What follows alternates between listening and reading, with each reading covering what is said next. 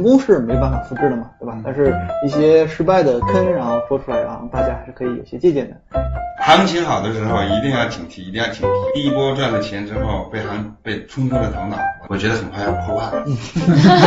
杠杆能能把所有的加杠杆的地方全都加的满满的。这样我第一次社会已经亏掉好多钱了，第二次很快挖矿又很顺，我觉得哎就又往有风险了。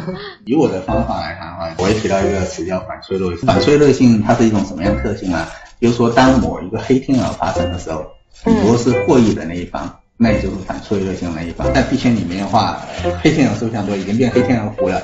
那像我的话，啊、我其实最大的教训就是奥本聪导致币屑血分裂了。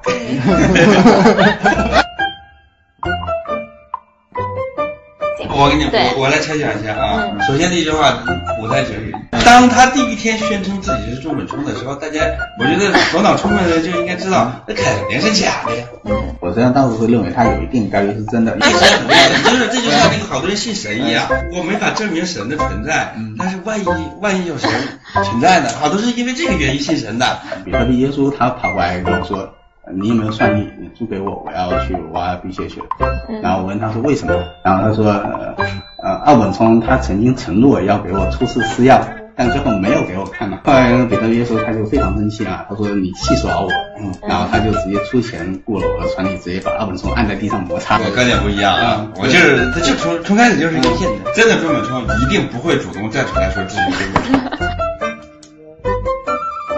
说国家淘汰，把这个比特币挖矿作为一个去淘汰的事情，我感觉是挺冤枉的。说老实话，虽然我不挖矿啊，实际上挖矿它不产生污染。比如大家都去那个这个风水期，去这些水电挖矿，绿色行业，嗯，汽水气电可以创汇的。我认为未来有有一定有一天会会给它证明的，时间一拉长，终究会被证明。第一，我是觉得这个，因为它毕竟只是一个征求意见稿嘛，从实际效果来看的话，它确实是一个无污染的、被美元的这样一个神奇的行业嘛。本身就等于是说在做定向的服务。如果有传统行业要去那个投挖矿的话，还是要特别小心，就是挖矿不是一个金，不是一个工业生产挖矿是一个金融。对，比特币无法蒸发，嗯矿机可以无限无限的蒸发。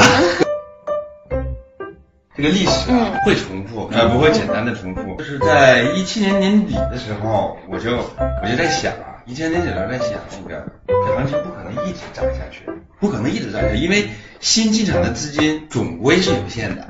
就是牛市什么时候崩盘呢？当那个新进场的资金不能支撑这个价格的时候。我我之前实际上是有做过一个预测嘛，就是说你不回来三千美元嘛。一一年的时候是跌掉百分之九十三，然后一四年的时候是跌掉百分之八十，一七年的话会跌到百分之八十五，然后后面算出来正好是一个二九八一美元，正好三千美元的关口嘛，就非常注重我的反脆弱点。但我实际上我没有在三千美元那个位置去做大量的抄底。嗯嗯，我当我说两千到四千的时候，我其我认为是三千。万一我预测错，我不能去等这个底下来之前，我已经在事前先买了。现在其实有可能是那个区块链或者比特币最后一次人口红利。即将到来的这一波牛市是最重要的一步，我说这是一个挺伟大的事儿啊，我要干一辈子。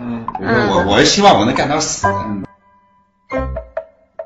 大家现在看看，现在在这个时间里有什么项目是赚钱？其实就就俩，一个交易，一个挖矿。四年前是这样，现在还是这样。平台币呢？平台币本质上就有点像，有点像是变相的股票，可能就是少数非空气币项目啊，有几个币，你说是你非买不可的。嗯，比特币现金。